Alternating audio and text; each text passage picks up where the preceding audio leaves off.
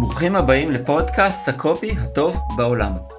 איך מילים הופכות לכסף גדול וגורמות לכם לבלוט מעל אוקיינוס המתחרים. בכל פרק אני מנתח את יצירות הקופי הממיר הטובות בעולם, המודעות והטקסטים השיווקיים שייצרו הרבה יותר כסף והשפעה, הרבה מעבר ליתר.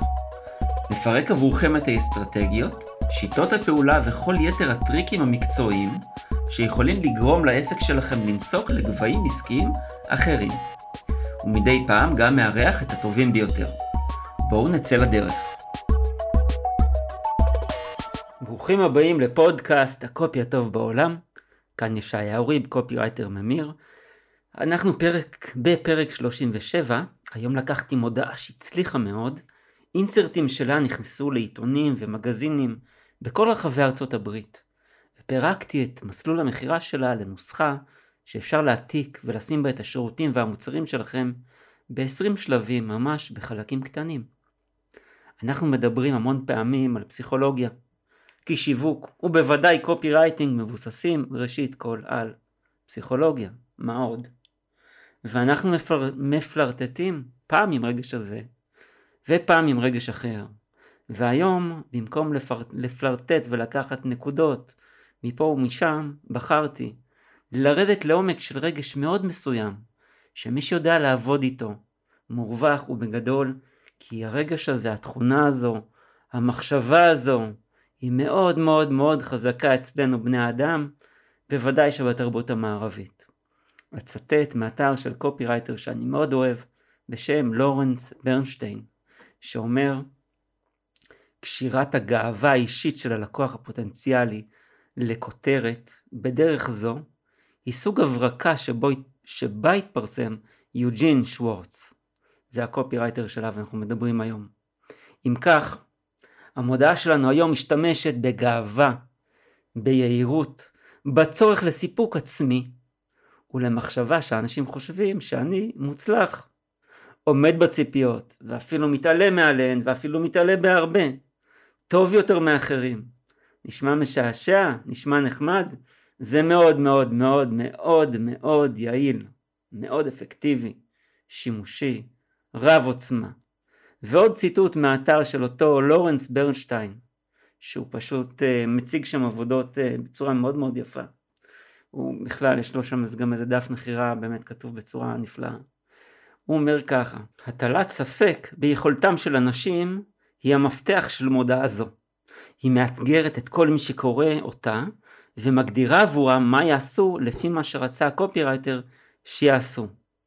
והוא אומר לנו זה משהו שיצר מוח גדול ויצירתי ואני מוסיף שנהנה מרגעי השראה רבים. אני מוסיף את זה גם כי בפרקים קודמים שדיברתי עליו על ג'ין שוורץ סיפרתי על שיטות העבודה שלו. הוא סיפר אותם בהרצאות שונות שלמדתי בתשומת לב רבה. אני גם משתמש הרבה מאוד בשיטות כאלה.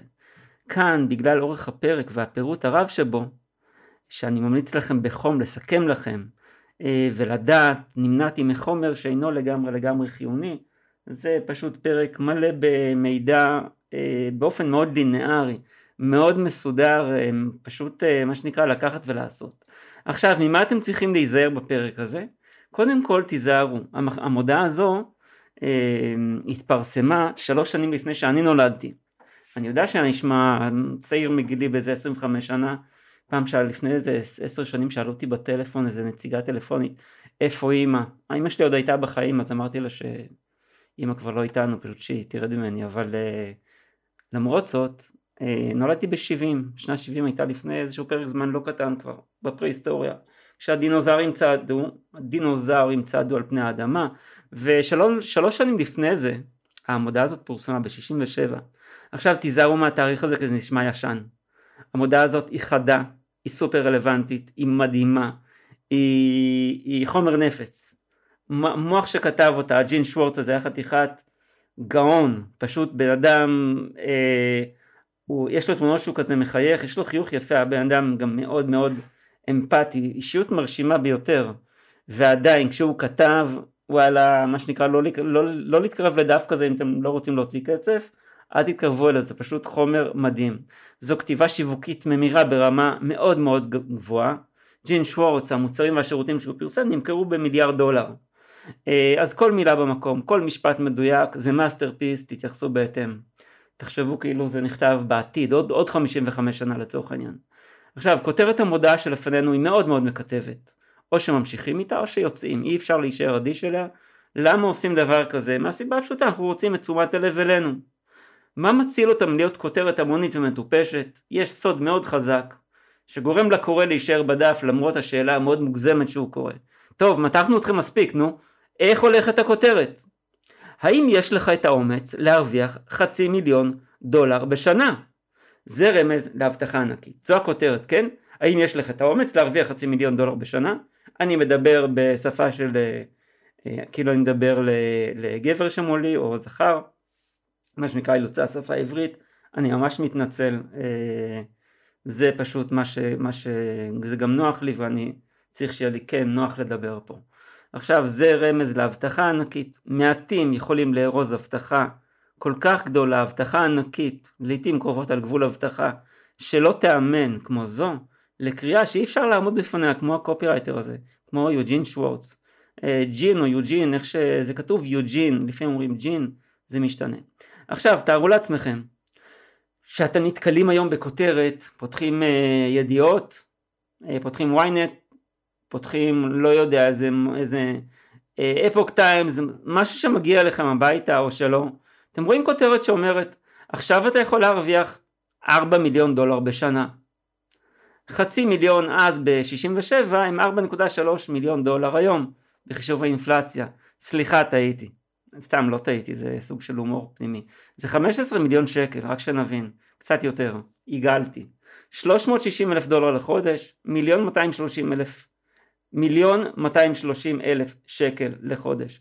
נשמע מטורף, נשמע משוגע, נשמע שאנשים רואים את זה ויברחו, כי אף צרכן בטח אמריקאי לא היה טיפש אה, אז וגם היום לא יותר מדי, תרבות צריכה מאוד מתוחכמת, מאוד מפותחת, ועדיין ועדיין פרסו, המודעה פורסמה הרבה שנים, כלומר המשיכה למכור את מושא המודעה.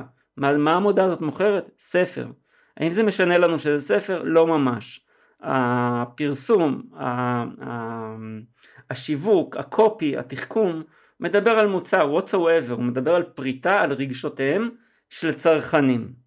עכשיו, ג'ין ידע לעבוד עם המחשבות, לעבוד עם הרגשות האלה, היה אומן מאוד גדול בזה. איך בכלל מגיעים לטיעון כמעט מופרך וכל כך קיצוני? עם מחשבה שמישהו ימשיך לקרוא ולא יפסיק מיד, אני חושב שהקסם האמיתי במודעה הזו היה העובדה ששוורץ הוא תקף את ההתנגדות הגדולה ביותר למכירה באופן חזיתי, מהרגע הראשון.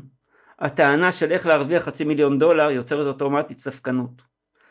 ובעצמה היא מחסום נורא גדול בפני קהל קוראים. שוורץ מתייחס להתנגדות בכותרת. עכשיו, מה עשה הממזר? הוא מחליף את הנושא מ"אתה יכול", מה שנקרא, אתה יכול להרוויח חצי מיליון דולר בשנה, שזה פנייה לחמדנות, וזה מעורר ספק מאוד גדול, ל"האם יש לך את האומץ", אבל זה, זה לא חמדנות, זה אגו. כן מעורבת בזה המון חמדנות, אבל זה הרבה יותר פנייה לאגו וליהירות.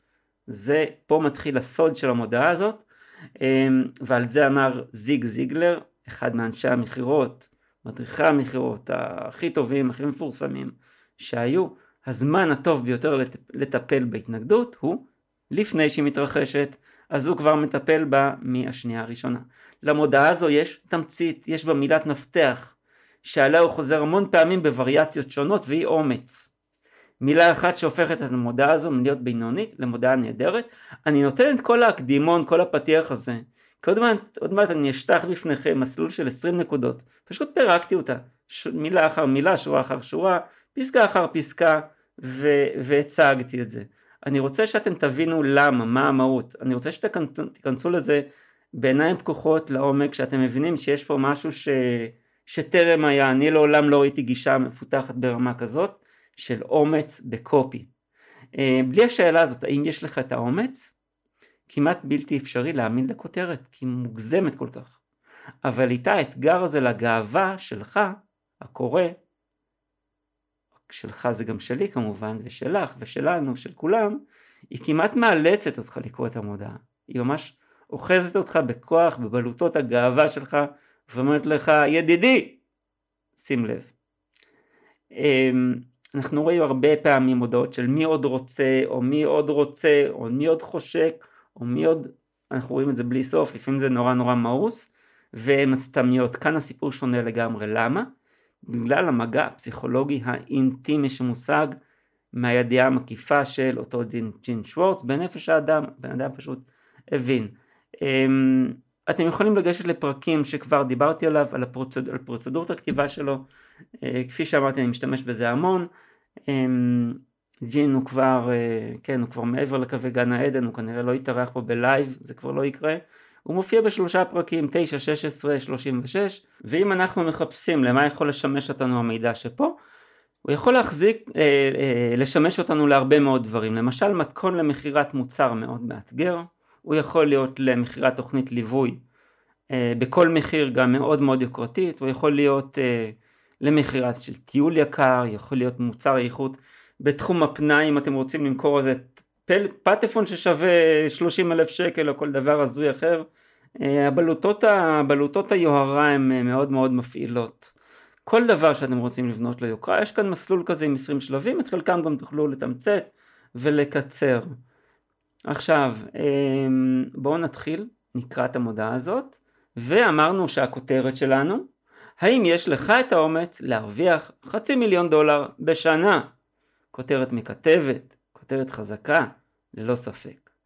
אני קראתי לתהליך שנראה פה תהליך תמי, תהליך מכירה יהירה.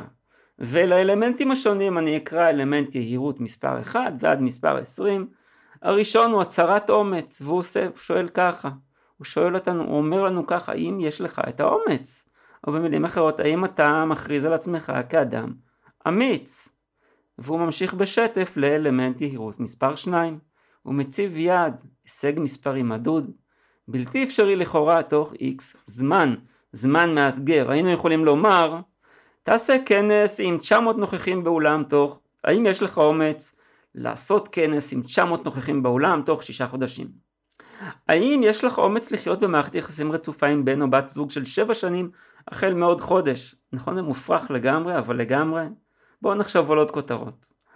אה, האם יש לך, האם יש לך את האומץ אה, אה, להיכנס ללימודי MMA ולקבל חגורה שחורה תוך שנתיים? כשהזמן, אני אומר בסוגריים, זמן ממוצע זה משהו כמו עשר שנים בעניין הזה, או 12 או משהו בסגנון הזה.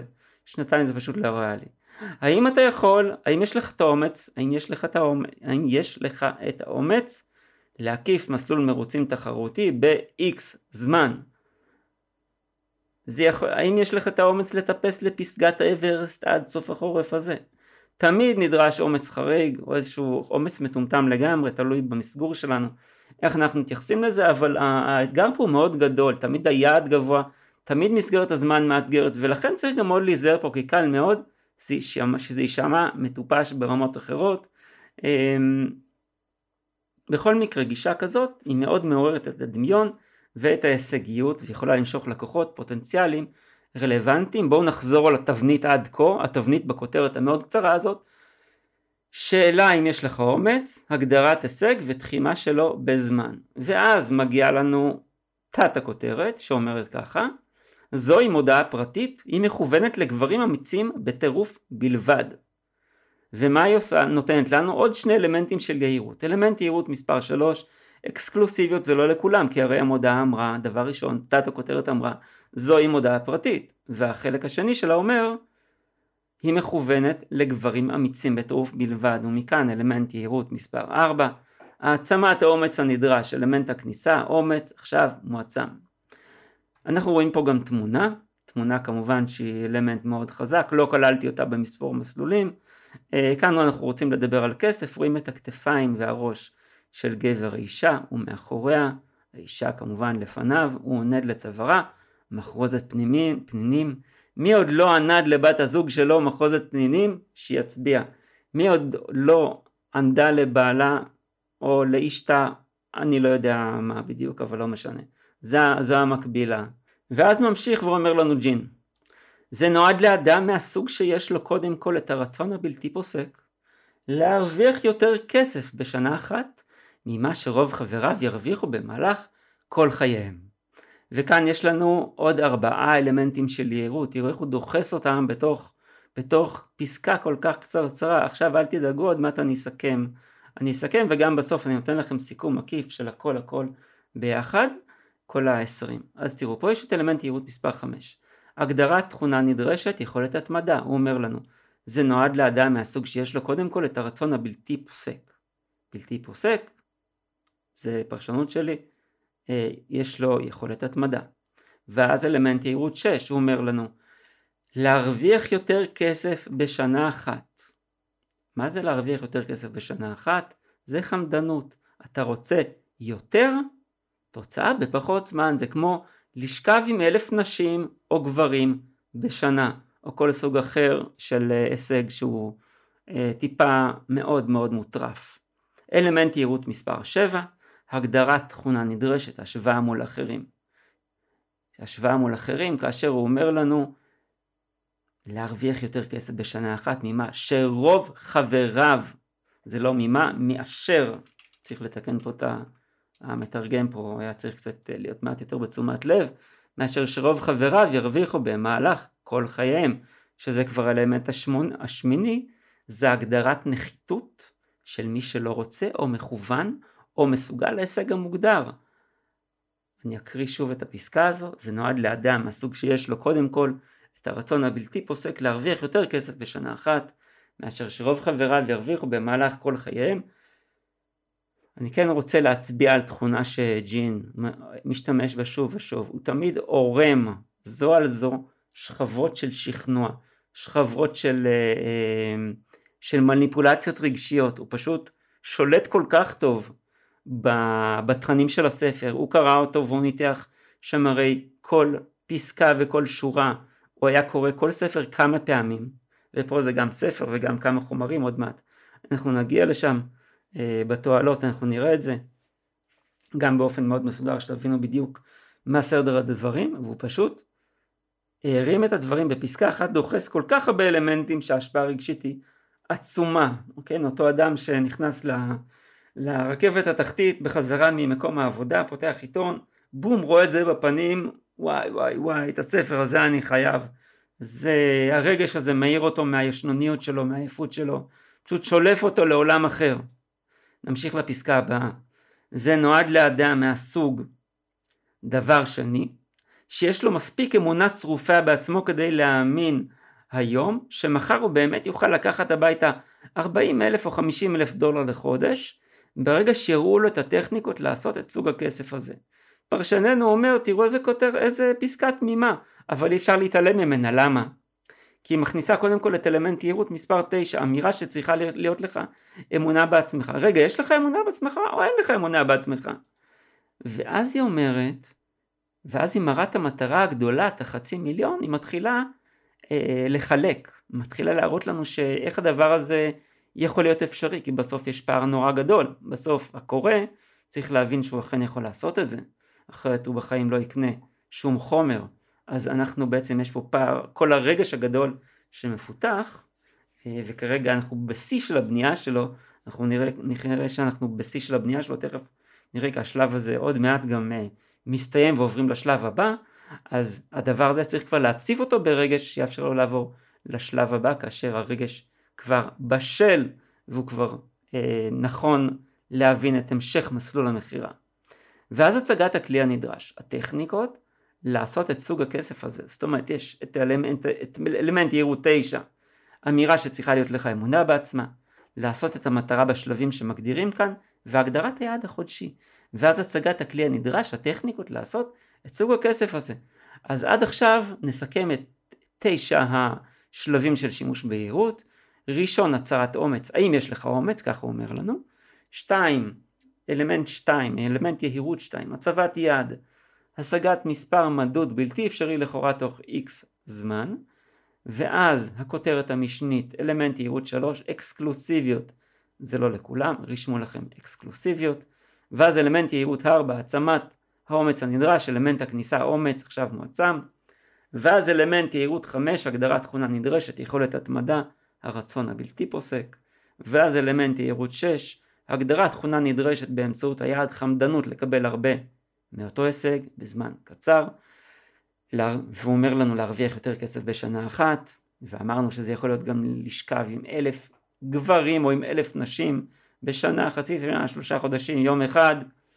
אמ, אם קוראים לך שלמה המלך אולי זה איכשהו יכול להסתדר במשך ימי חייך. אה, או, או שלמה המלכה או איך שזה לא יהיה. אה, שמישהו יעזור לי עם, ה, עם העניין הזה לפנות לשני המינים, כי אני לא ממש הבנתי איך עושים את זה בצורה נכונה. אלמנט יהירות 7, הגדרת תכונה נדרשת, השוואה מול אחרים. אלמנט יהירות 8, הגדרת הנחיתות של מי שלא רוצה והוא מכוון והוא מסוגל להישג המוגדר. אלמנט יהירות 9, אמירה שצריכה להיות לך אמונה בעצמך, לעשות את המטרה בשלבים שמגדירים כאן והגדרת היעד החודשי. ואז הצגת הכלי הנדרש. פה זה הטכניקות לעשות את סוג הכסף הזה. אנחנו עוברים לפסקה הבאה. ולבסוף, זה נועד רק לאדם שמוכן להקריב את הקורבנות שסוג זה של הכנסה דורש. מי מוכן לקחת את ההימורים? לעמוד במתחים, להילחם בקרבות הבלתי נמנעים. שם מוחו מתמודד מול כמה מהמוחות החדים ביותר במדינה על פרסים מעבר לדמיונם של גברים רגילים. ופה אומר לנו פרשננו, מסתתר אלמנט יהירות מספר 10, מוכנות להקריב למען המטרה העליונה. ואלמנט יהירות מספר 11 שהוא כבר מקבץ תכונות, רצף של תכונות. אתה צריך אופי של מהמר, אתה צריך אופי תחרותי, אתה צריך שתהיה לך הערכה עצמית גבוהה, אתה צריך לרצות הרבה ולהיות נחוש לעשות זאת. ואז אני רוצה להגיד לכם משהו נורא מצחיק, משהו שאותי משעשע במידה, בתור בוגר שייטת, הוא, הוא משעשע אותי במידה, ש... במידה גדולה. הרי מי בסוף קונה את הדבר הזה? מי שכבר סגור על זה שהוא כזה גיבור מסוגל ויכול? לא. בן אדם כזה לא צריך ספר כזה, בן אדם כזה כבר הולך ועושה. בן אדם כזה כבר, הוא באמצע הביצוע, הוא כבר מזמן כבר התחיל, לא מחכה לאישורים ולא כלום. מי שקונה את זה יכול בקלות להיות זה שלעולם, לעולם, לעולם לא יעשה כלום, אבל לא רוצה, זה נוח לו לחלום על זה ולחשוב על עצמו על זה. ויתרה מזה, רק מי שעוד לא ניסה ולא התחכך בעולם האמיתי ולא חטף מכות, מסוגל להיות כל כך יהיר אה, בשביל להיענות למניפולציות אה, כל כך חזקות, להבנתי. מי שכבר אה, עושה ביזנס וברצינות, אה, יותר קשה, הוא הרבה יותר מפוקח. הוא הרבה יותר מבין מה צריך לעשות כדי, לדברים, כדי לגרום לדברים לקרות. הרבה פעמים להגיד לו, תקשיב, אה, בשנה הקרובה תרוויח מ-0 4.3 מיליון דולר, הוא יגיד, אה באמת? טוב יאללה נעבור לדף הבא, סך הכל יש פה כל מיני כתבות נורא נחמדות על הפוליטיקה או כל דבר בנאלי אחר. אמ, תזכרו, יושב בתחתית בדרך חזרה מהעבודה, מת מעייפות, אנחנו צריכים להעיר אותו. בואו נמשיך. נמשיך לפסקה הבאה, ובעיקר, מי מוכן לקבל על עצמו את האחריות לעתידם של גברים אחרים, את הבדידות שאופפת תמיד את המפקד, את הקנאה והעוינות שיציקו לו עד סוף חייו. ויש לנו פה את אלמנט יהירות, מספר 12, פה יש לנו מנהיג. איך הגעתי לזה? מה אומר לנו הטקסט? אדם אחראי, הוא אומר לנו, מוכן לקבל לעצמו את האחריות. מכאן הוא אדם אחראי. אחרי זה הוא אומר את הבדידות שאופפת תמיד את המפקד. מכאן יש לנו מפקד. ואז הוא אומר את הבדידות שאופפת תמיד את המפקד. הוא אומר אותו דבר, רק שמפה הוצאנו שלא רק מפקד, אלא הוא מוכן לבדידות. ואיך אומרים הבדידות? שבצמרת, ככל שאתה מגביה, יש שם פחות אנשים, ככל שאתה עולה בתפקודים שלך, וביכולות שלך יש לך פחות עם מי אה, להשתתף. אחרי זה, אדם שמקנאים בו ועוינים אותו. מי זה אדם שמקנאים בו ועוינים אותו? זה אותו אחד שכבר עשה, הגיע להישגים, אחרת אף אחד לא מקנא בו, וגם אף אחד לא כל כך עוין אותו. אתה גם יכול להשיג הישגים נפלאים בלי שיעיינו אותך, אה, אבל פה צריך אה, לעבוד על זה, צריך להדגיש את ה, גם את החלק השלילי, זה נותן פה נופך יותר אמיתי, יותר אותנטי, ואכן הרבה פעמים באמת עוינים את אלה שמצליחים, וזה בא, אה, אני יכול לתת פה איזשהו דיבור פילוסופי מעשי קרמטי על זה, אבל אני כרגע מעדיף להימנע מזה. אה, אם נסתכל על שלושת, שלושת התכונות האלה יחד, השלישית נובעת מהשנייה, הראשונה והשנייה מאפיינות מנהיג. מה עוד הן מאפיינות? הן מאפיינות גיבור קלאסי. ניקח את אודיסאוס מהמיתולוגיה היוונית, או ניקח את יוליסס מהמיתולוגיה הרומית, שזה אותו אדם, אותו, זה לא בדיוק אדם, זה חצי אדם, חצי אל, והנה הוא טוב מכולם, נכון לאתגרים, ועומד בהם. מי לא רוצה להיות גיבור? אני מאוד רוצה.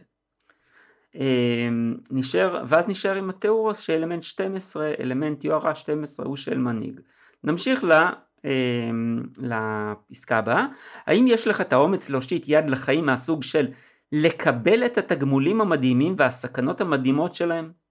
אם יש לך המשך לקרוא, אם לא רואה את עצמך בר מזל והפוך את הדף, לא נשאר שום דבר במודעה הזו שיש בו שמץ היגיון עבורך. אני רוצה רגע לקרוא את שלוש הפסקאות האחרונות, הן מאוד קצרות, אני רוצה ליצור אצלכם רצף, כי אין לכם את זה מול העיניים. ולבסוף, אני, אני אתחיל, ולבסוף, זה נועד רק לאדם שמוכן להקריב את הקורבנות שסוג זה של הכנסה דורש. מי מוכן לקחת את ההימורים, לעמוד במתחים, להילחם בקרבות הבלתי נמנעים? שם מוחו מתמודד מול כמה מהמוחות החדים ביותר במדינה, על פרסים מעבר לדמיונם של גברים רגילים. ובעיקר, מי מוכן לקבל על עצמו את האחריות לעתידם של גברים אחרים, את הבדידות שאופפת תמיד את המפקד, את הקנאה והעוינות שיציקו לו עד סוף חייו. האם יש לך את האומץ להושיט יד לחיים מהסוג של לקבל את התגמולים המדהימים והסכנות המדהימות שלהם? אם יש לך המשך לקרוא, אם לא, ראה את עצמך בר מזל והפוך את הדף. לא נשאר שום דבר במודעה הזו שיש בו שמץ היגיון עבורך. בואו נעבור לעמדת הפרשן. עוברים איתי, יאללה, קופצים לכיסא הפרשן, זהירות הוא כיסא מאבן, קצת קשה בטוסיק. אלמנט יהירות 13, דרישה להוכחת אומץ, טכניקות, טכניקת סף בור המוות. כבר נשאלנו האם אנחנו אמיצים. עכשיו מה נדרש ממך לעשות צעד.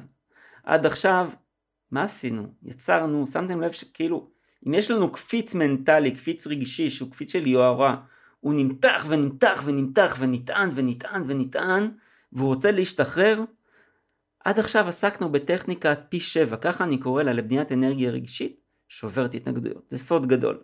זה סוד כמו כמה קמח צריך בעוגה, אבל זה לא רק סוד, זה גם מתכון. עכשיו, מה המתכון אומר? תראו מה אומר, אנחנו בטכניקה הזאת, טכניקת סף בור המוות. והיא משמשת את הכותב להעיף את הקורא קדימה באנרגיה ליעד. מה שקורה בפסקה הזו היא הכנה למעבר קיר. מה קורה כשרוצים לעבור קיר?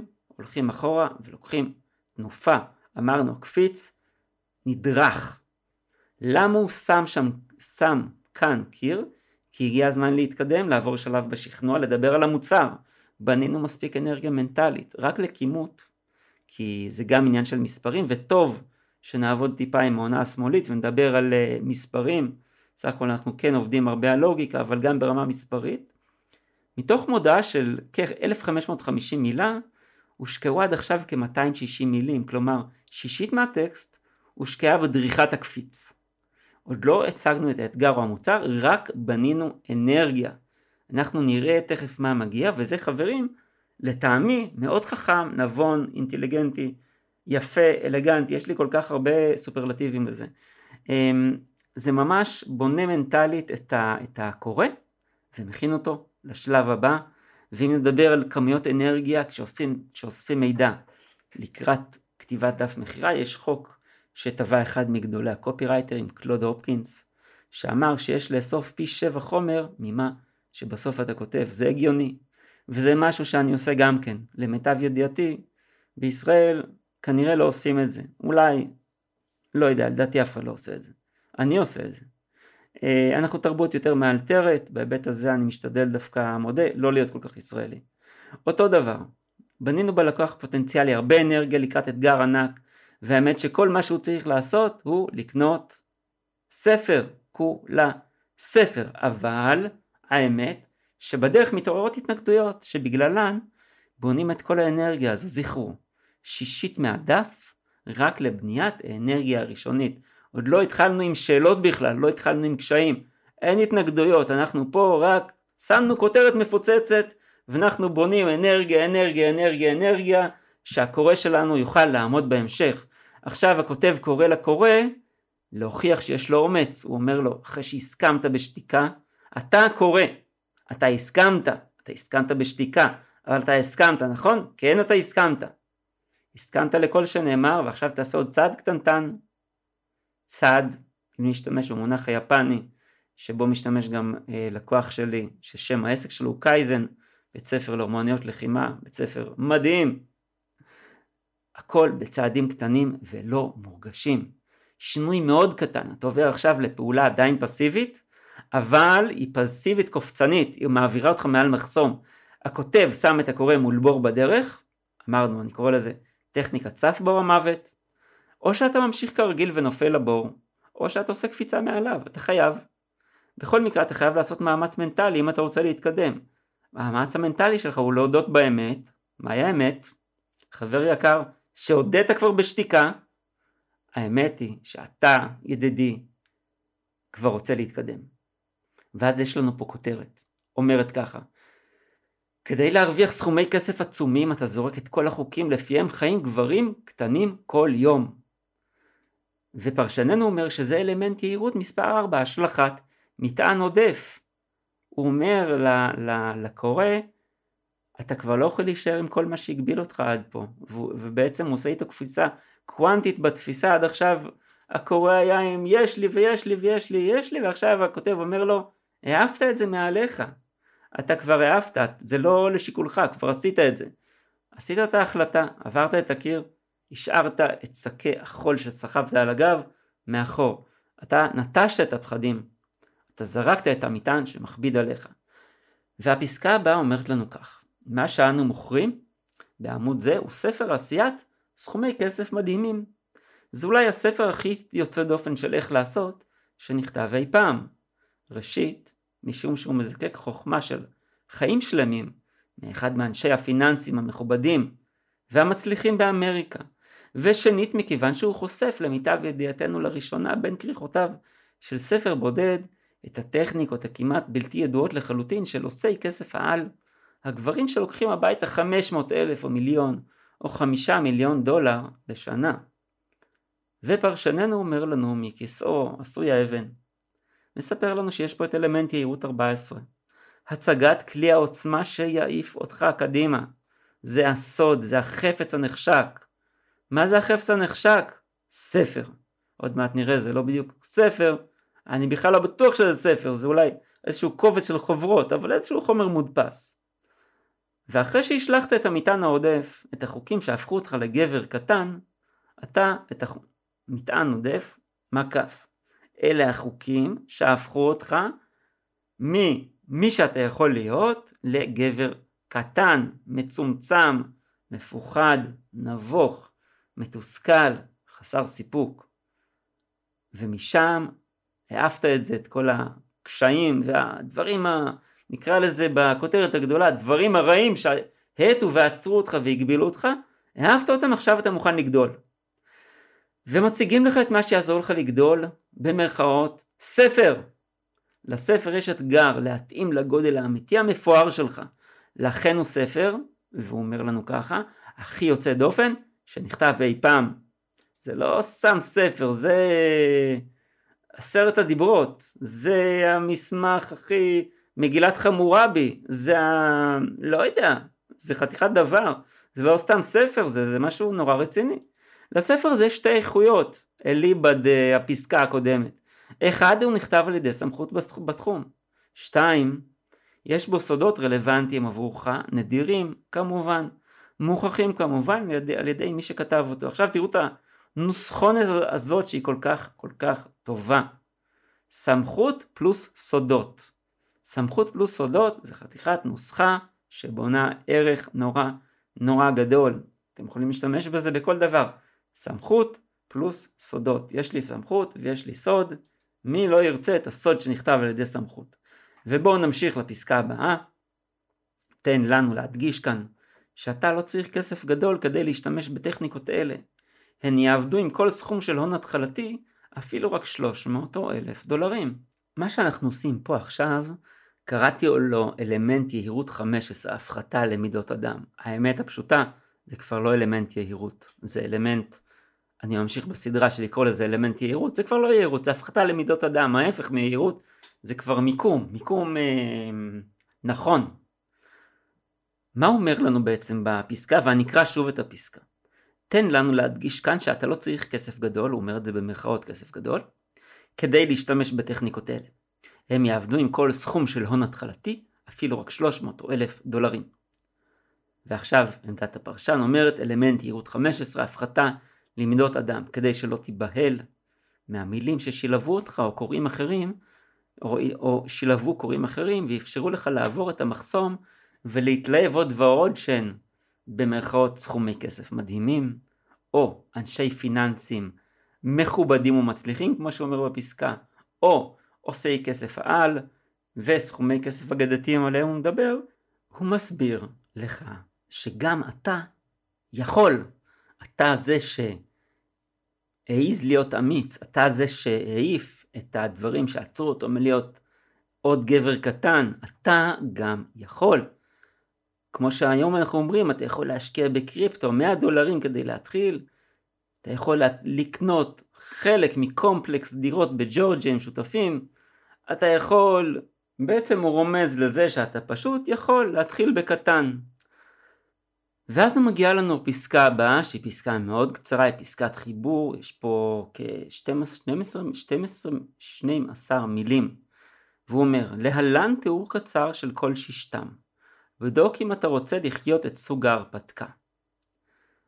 אה, פסקה שהיא מעט, היא לא סתומה אבל היא פשוט כנראה קיצור של הרבה מילים ומה שהיא רוצה לעשות היא להעביר אותנו לדבר הבא, הבא ו, וזה אלמנט יהירות 16 שאומר לנו פה אנחנו עוברים זו כבר לא מכירה יהירה כי כבר עשינו את העלאת האגו למדרגות אימתניות ביססנו אותו לצעדים מעשיים לאדם מן השורה וההישג הגדול שנעשה עד כאן האדם שלנו מן השורה הקורא שלנו שלא נוהג להאמין בעצמו יותר מדי הפך למפלצת מוטיבציה כמהה לרכישת מוצר אני בשלב הזה כבר מזמן הייתי רוכש אגב, אני אחד שכאילו תן לו הזדמנות, הוא כבר משוכנע, זהו, כאילו חלאס, אין לי את כל הזמן אה, לבזבז על זה.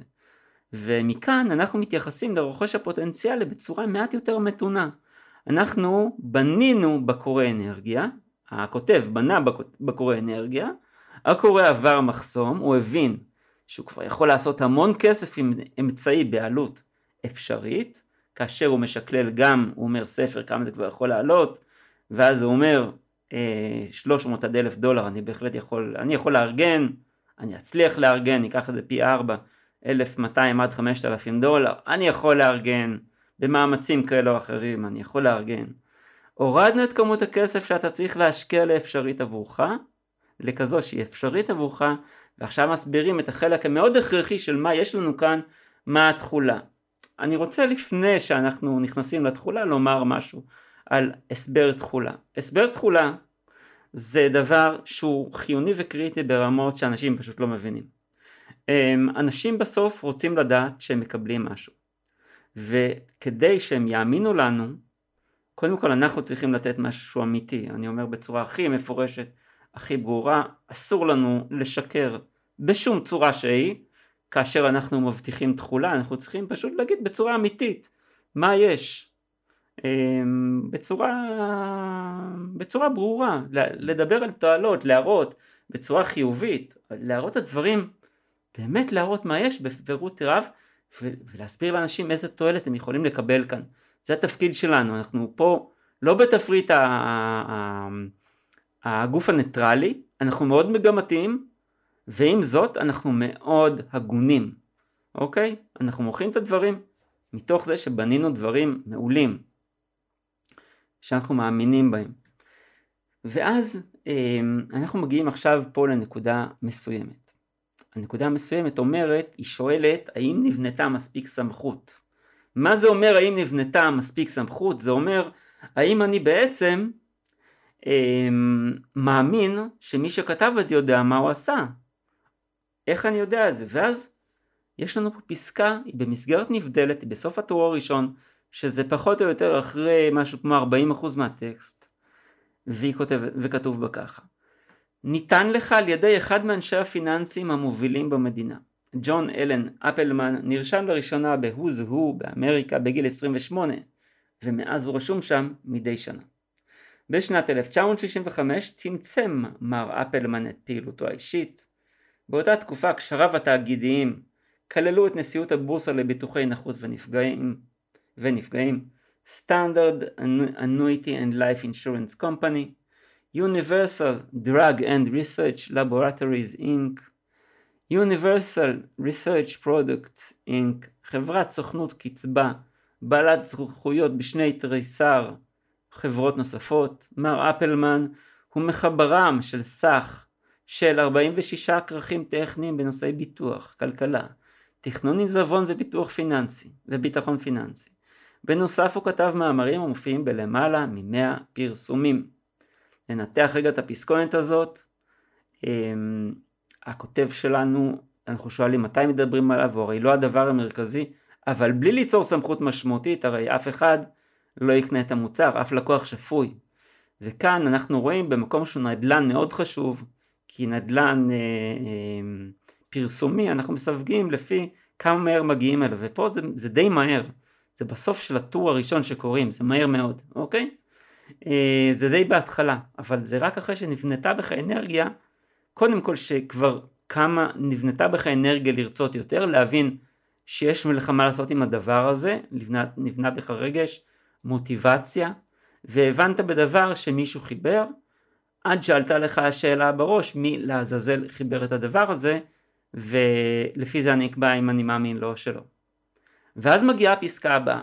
עכשיו, הפסקה הבאה היא בעצם אה, אה, פותחת בפנינו שש שש, אה, שישה סעיפים, אני אפרט אותם תכף, והיא מתחילה כך, הם נפתחים אליך, אחד, רדאר הזדמנויות. המניפולטורים האלה עם כסף גדול יוצרים הזדמנויות כמו המניות שלהם במסחר. הם רואים פוטנציאל להרוויח כסף במצבים שאנשים רגילים נלחמים לצאת מהם. זה מאפשר להם לאסוף ערכים נסתרים אדירים תמורת פרוטות, לעשות שינוי פשוט או שניים ואז למכור בהון הכל לרווחי הון. המדריך הזה נותן לך את הטכניקות הפשוטות שמאירות את הערכים הנסתרים האלה, שמסננות אותם ישירות מהעמודים הפיננסיים כמו חיטה ממוץ. ברגע שתלמד אותם, לעולם לא תקרא שוב את העיתון היומי שלך, בלי תחושה חשמלית של הזדמנויות. קראתי לזה אלמנט יעירות 18, פירוט הטכניקות. שש טכניקות. פה זה כבר פינת הפרשן, כן? מספר הטכניקות מהו? כמספר ההתנגדויות העיקריות של הלקוח האידיאלי. וטכניקה מספר 1 היא נקראת רדאר הזדמנויות. מה היא בעצם? מדריך סינון הזדמנויות. למה? מה היא עושה לנו בכלל? תפקיד הטכניקות הוא הרי להתמודד עם, עם התנגדויות נפוצות. כל טכניקה מתמודדת עם קבוצה אחת מבין שש קבוצות של התנגדויות עיקריות, מקבצת את הסעיפים הדומים ועונה עליהם. לכן כשאתם עושים מחקר, קבצו התנגדויות עיקריות בקבוצות. בדרך כלל יש כמה כאלה ספורות. אני, מוש... אני מונה 6 לפי הסעיפים המוספרים. במרבית המקרים זהו מספר הגיוני וגם פחות. לעיתים קרובות אפילו 3 התנגדויות עיקריות. מה ההתנגדות כאן? התנגדות מספר 1.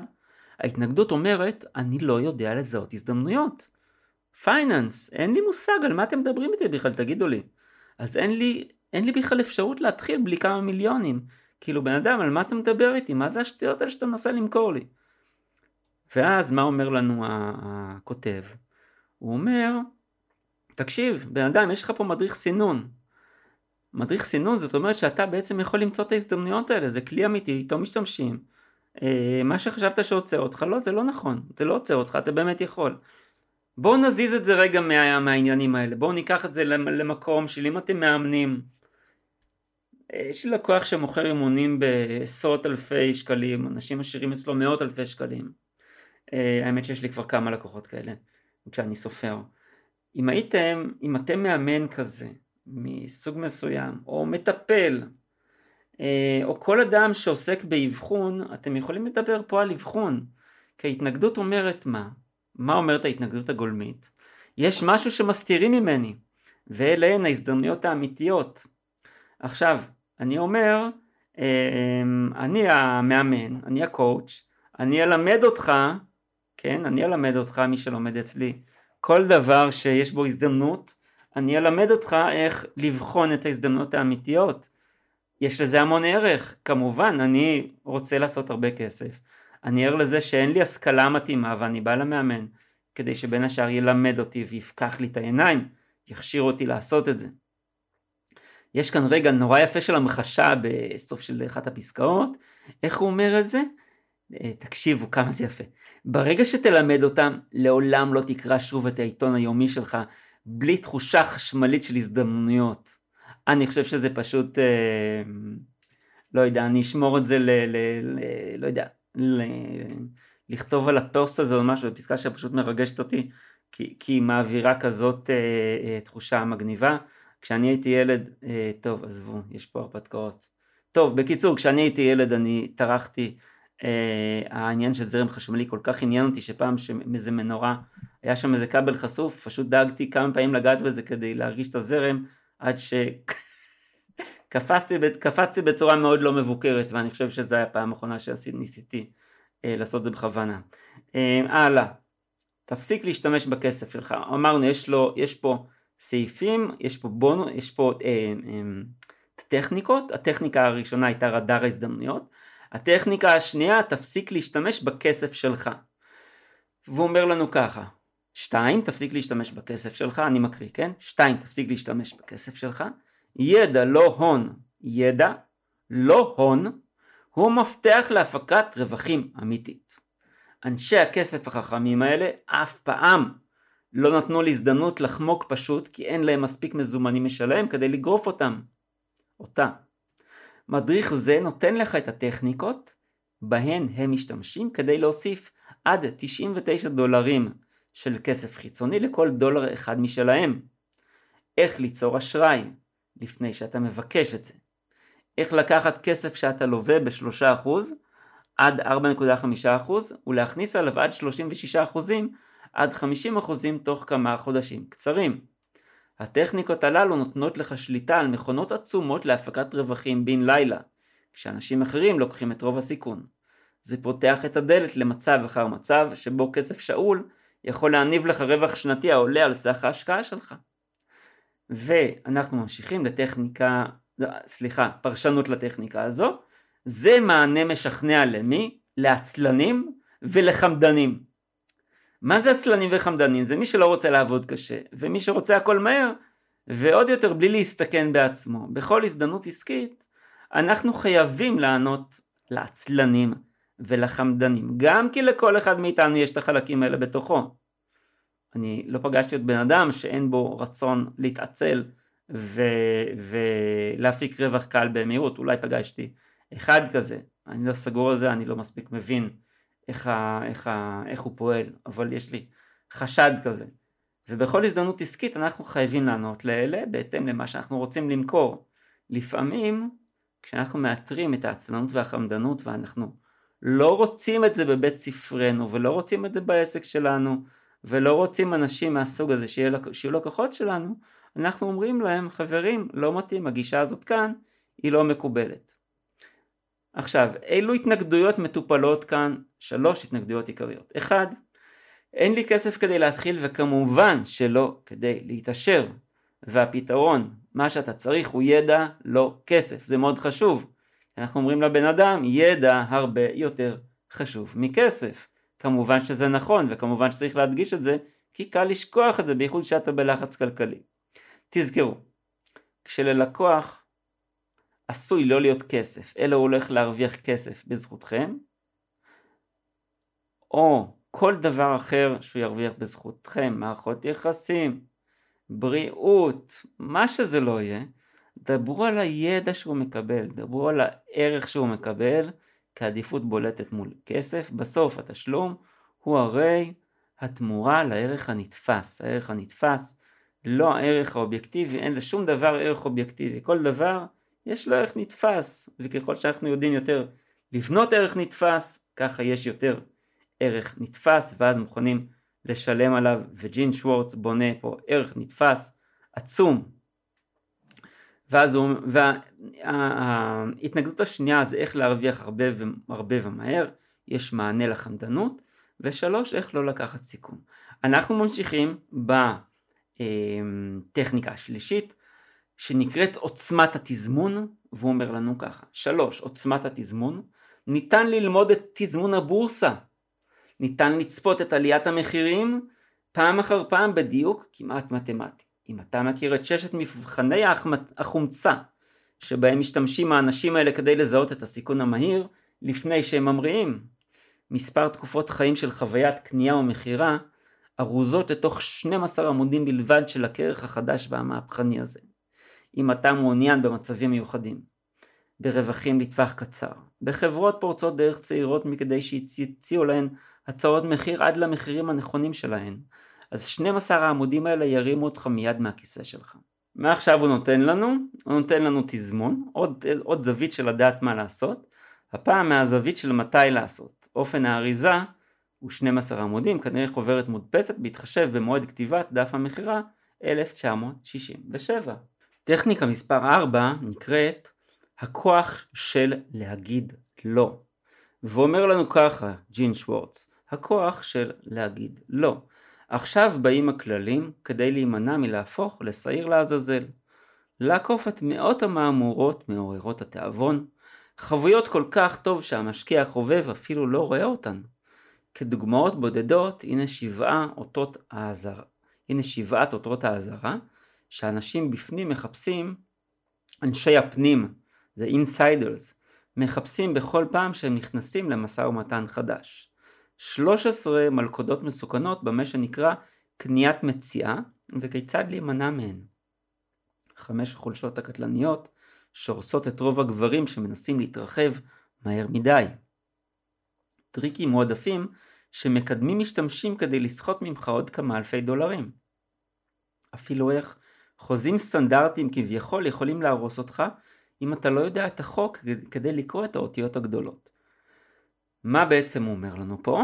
אומר לנו פרשננו, בטכניקה מספר 4, הוא אומר לנו להימנע מהצד השלילי. עד עכשיו הטכניקות דיברו יותר איך להשיג את הדבר הנכון, ועכשיו הוא מקבץ כמות גדולה של סעיפים, יש פה 13 ועוד 5, 18, 18 ועוד כמה וכמה טריקים ושיטות ומלכודות וחולשות, דברים יותר מפחידים, ומזהיר אותנו מזה שהם קיימים.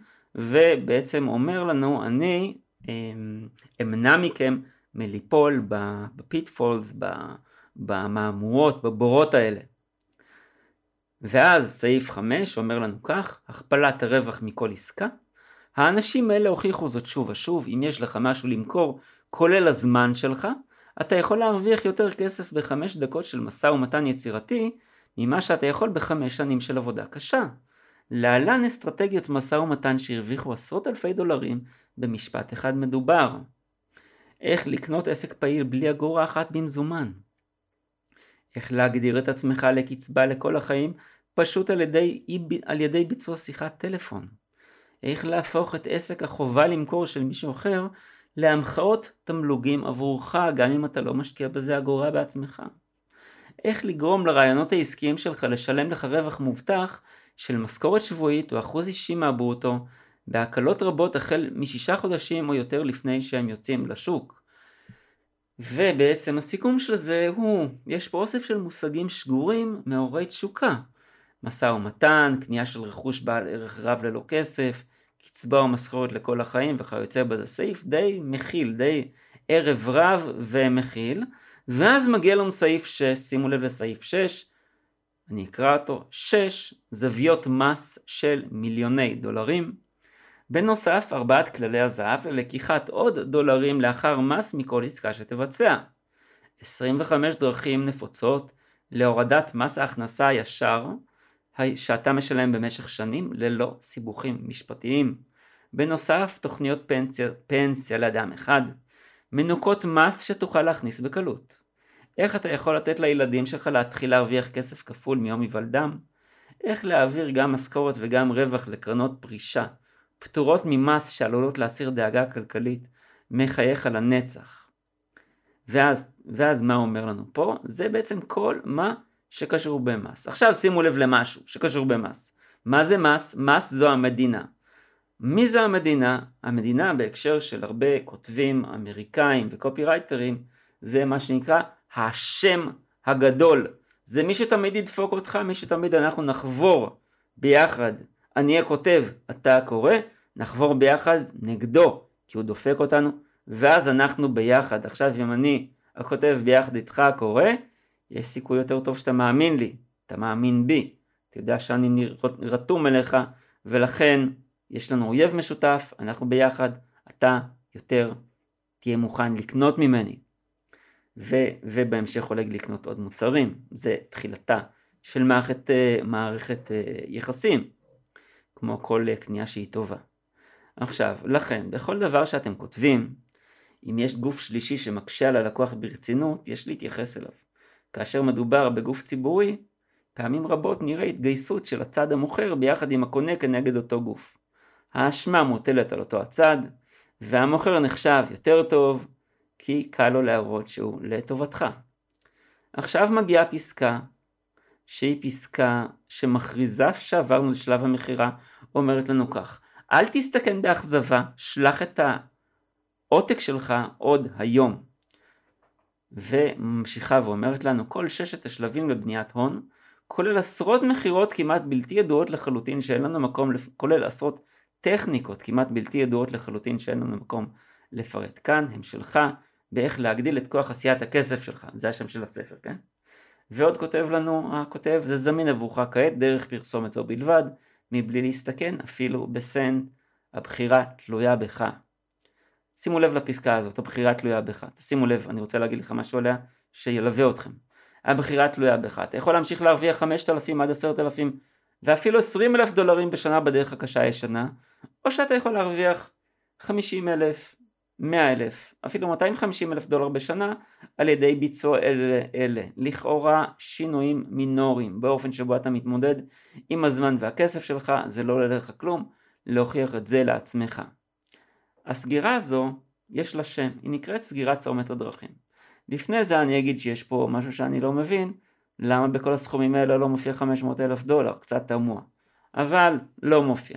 סגירת צומת הדרכים אומרת, או שתעשה את זה, ידידי היקר, שהגעת עד לפה וקראת כבר כ-1550 מילים, או, נחשו מה, או שהלך עליך, ברור שהלך עליך. מה, עכשיו אתה לא תהיה מסוגל להרוויח את כל הכסף הזה, ולעשות את השינוי המגניב הזה בחיים שלך, וכו' וכו' וכו', וכל הדברים הנפלאים שיכולים לקרות לך, וכבר הוכחת ואמרת שאתה אדם אמיץ, ואתה יכול להיות יותר טוב, ואתה השתחררת מלהיות גבר קטן ומכל האילוצים האלה, ועכשיו אתה צריך להחליט. ועכשיו אנחנו חריפים, בקטע הזה של המכירה, אנחנו יותר חריפים, כי, כי, כי או שהוא איתנו, או שהוא בלעדינו. אנחנו צריכים להבין בנקודה הזאת, הבן אדם לא יחזור. או שהוא איתנו, או שהוא בלעדינו, זה כמו בשיחות מכירה עם אנשים. כשאתה גומר שיחת מכירה עם בן אדם, והוא לא קנה, הסיכוי שהוא יקנה הוא מה זה נמוך? הוא נורא נמוך. זה ממש נדיר. אז בטח בדף מכירה שזה הדף מכירה. אה, אחרי זה כדי להגיע אליו שוב, שהוא צריך לראות פרסומת שלך אה, בכל תצורה, או בפייסבוק, או בגוגל, או במייל, או בוואטסאפ, או במה שזה לא יהיה. אבל הוא שוב צריך לעשות מסלול, ושוב הוא צריך להשתכנע. עכשיו הוא פה, אתה צריך להציב בפניו, ידידי היקר, או שאתה לוקח את זה ומרוויח את כל הדברים הנפלאים, או שאתה לא לוקח ואתה מפסיד.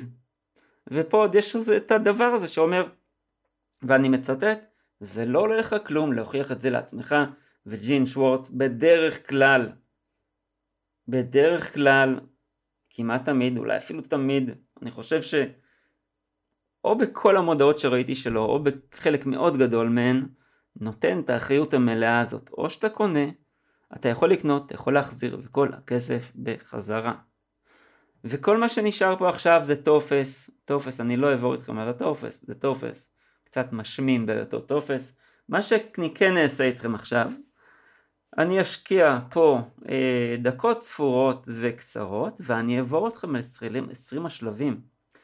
אה, תקשיבו טוב, יש פה את הכל מאוד מרוכז, זה ממש מידע, זה ממש תרשים זרימה. בואו נעשה את זה. שימו לב, כותרת ראשית, האם יש לך את האומץ להרוויח חצי מיליון דולרים בשנה? יש לנו את אלמנט יהירות אחד, הצהרת אומץ, שבו הוא אומר האם יש לך את האומץ, הוא שואל, ואלמנט יהירות שתיים, הצבת יעד, הישג מספרי מדוד, בלתי אפשרי לכאורה, תוך איקס זמן שהוא זמן מאתגר ביותר.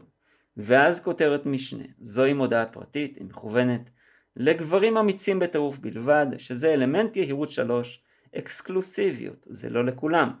ואלמנט יהירות 4, העצמת, העצמת האומץ הנדרש. אלמנט הכניסה, אומץ עכשיו מועצם. ואלמנט יהירות 5, הגדרת תכונה נדרשת, יכולת התמדה, שמוגדרת עם המילים הרצון הבלתי פוסק, זה בפסקה שלאחר מכן.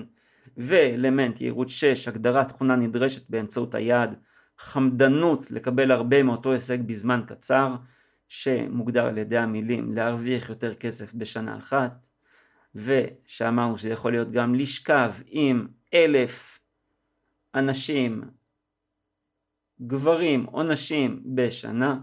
לאחר מכן אלמנט יהירות שבע, אני פשוט אומר את הדבר הזה כדי, אה, כי לטעמי זה פשוט הצהרה מאוד מופרזת ואני, כל פעם שאני קורא את זה זה מפתיע אותי מחדש שהיא אכן מכרה כל כך, כל כך טוב ואני מפנים את העובדה הזאת ו- ומעכל אותה. ואז יש לנו את אלמנט יהירות 7, הגדרת תכונה נדרשת השוואה מול אחרים, ואז אלמנט יהירות 8, הגדרת הנחיתות של מי שלא רוצה ואו מכוון ואו מסוגל להישג המוגדר תחת המילים אחר, אחרת ממה שרוב חבריו ירוויחו במהלך כל חייהם.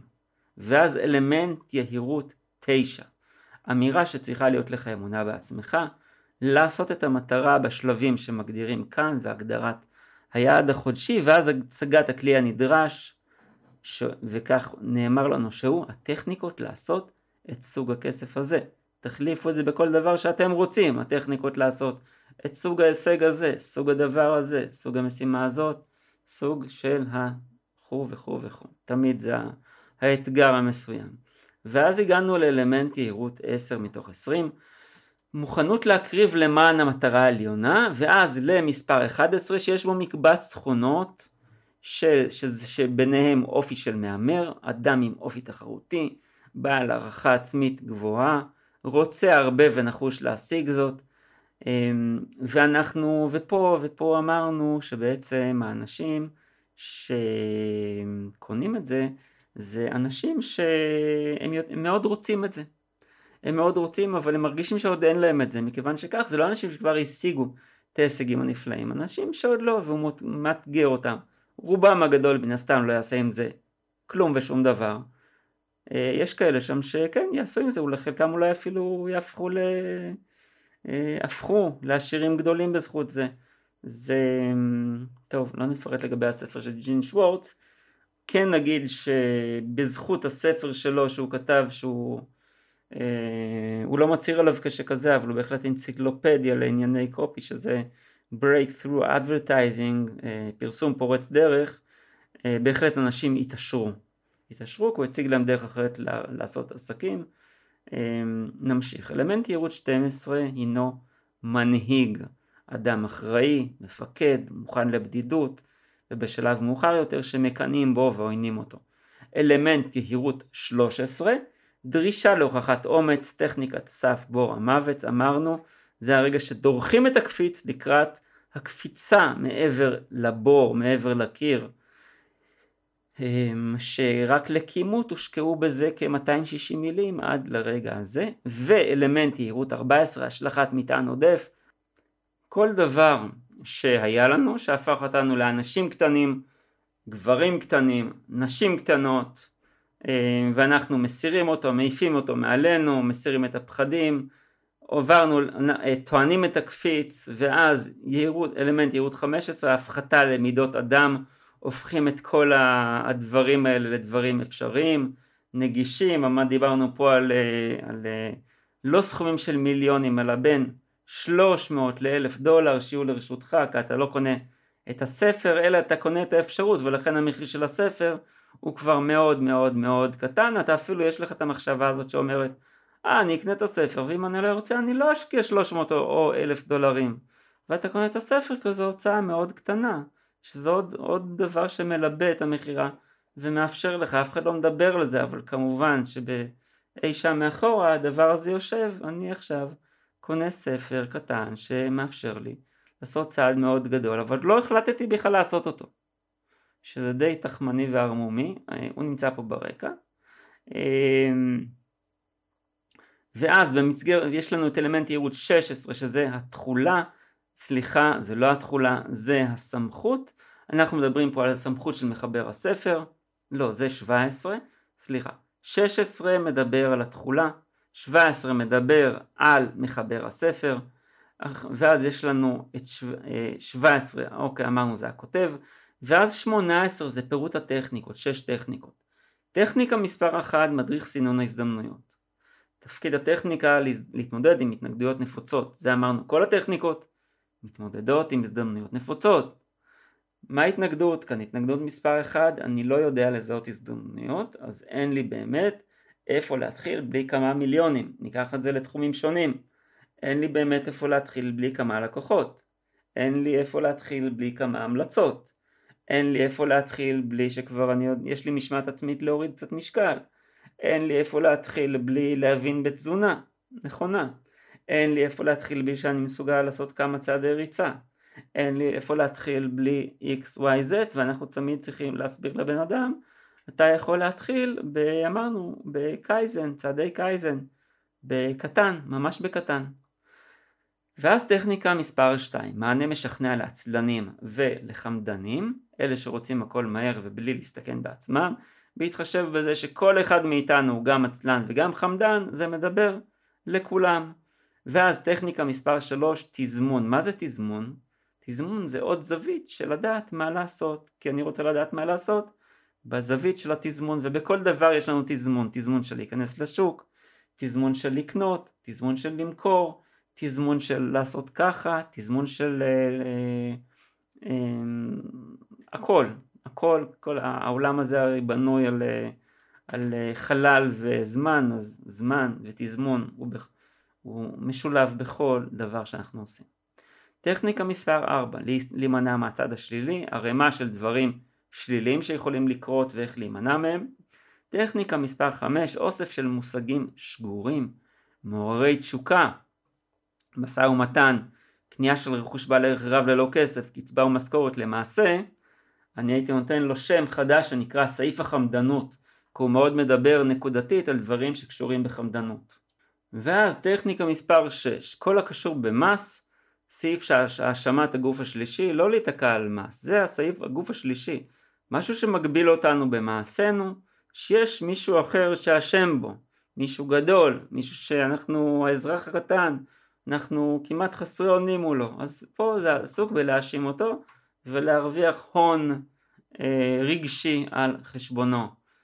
אה, אלמנט יהוד 19 הוא הכרזה שעברנו לשלב המכירה, אל תסתכן באכזבה, שלח את העותק שלך עוד היום, העותק, הכרך, מה שזה לא יהיה, אה, הטופס שלך היום, אלמנט יהוד 20, סגירת צומת הדרכים, כן חיונית, או שתעשה או שהלך עליך, אלמנט יהוד 21, טופס הזמנה, בזה אנחנו מסיימים. חברים יקרים, המון תודה שהייתם פה, שהקשבתם. אני יודע שזה דרש מכם הרבה סבלנות. אני מאוד נהניתי, היה לי כיף, המסלול הזה מרתק אותי. הוא, הוא מדהים, ולדעת אותו עכשיו, אה, אחרי השיעור הזה, זה בכלל, זה, זה, זה, זה כיף, זה דבר, אה, זה פשוט, אני לא יודע, זה, זה מלא אותי, ממלא אותי בשמחה. אם יש לכם שאלה, קושייה, צורך להתייעץ, רצון ל...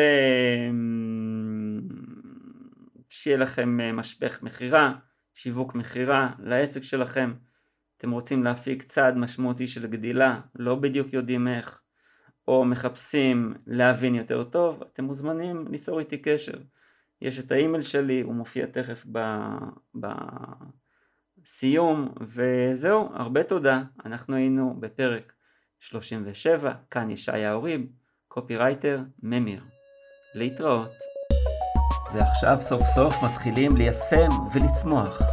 מקווה שרשמתם לעצמכם דבר אחד לפחות שלקחתם כדי לשפר את תוצאות השיווק בעסק שלכם. השלב הבא הוא לבחור במי שיכתוב לכם. ועכשיו יש לכם כאן הזדמנות לשים את היד על שלושה פרקי פודקאסט שמפרקים לאסטרטגיות וצעדים מעשיים.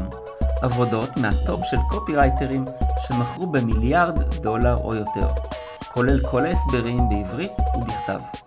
איך מקבלים את כל זה בחינם?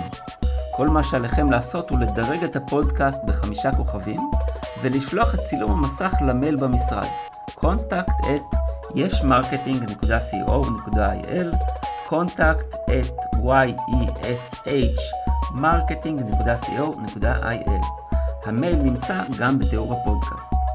צרפו צילום מסך, שילחו למשרד ומכאן נעביר לכם את שלושת הפרקים, כולל ההסברים בכתב ותרגום מכתב המכירה. אם נהניתם, תחשבו על בעל עסק יקר ללבכם, אחד, אחת או יותר, ואפילו קבוצה בה אתם חברים, שרוצים לשפר את השיווק והמכירות באמצעות קופי, ושילחו להם את הקישור לפרק זה. ומילה אחרונה לבעלי העסקים ונושאי משרות הניהול שביניכם. אם אתם רוצים שהעסק שלכם ייהנה מלידים חמים יותר, מדפי מכירה ממירים יותר, מתשתית תוכן שיווקי שתגרום לו ליהנות משיווק טוב יותר, אני מזמין אתכם לשיחת היכרות אבחון ללא שום התחייבות מצדכם. לתיאום השיחה היכנסו לאתר ישמרקטינג.co.il ללשונית צור קשר ושלחו לי מסר. אני ישעיהו ריב, קופירייטר ממיר, שמח שהאזנתם, נשתמע בפרק הבא.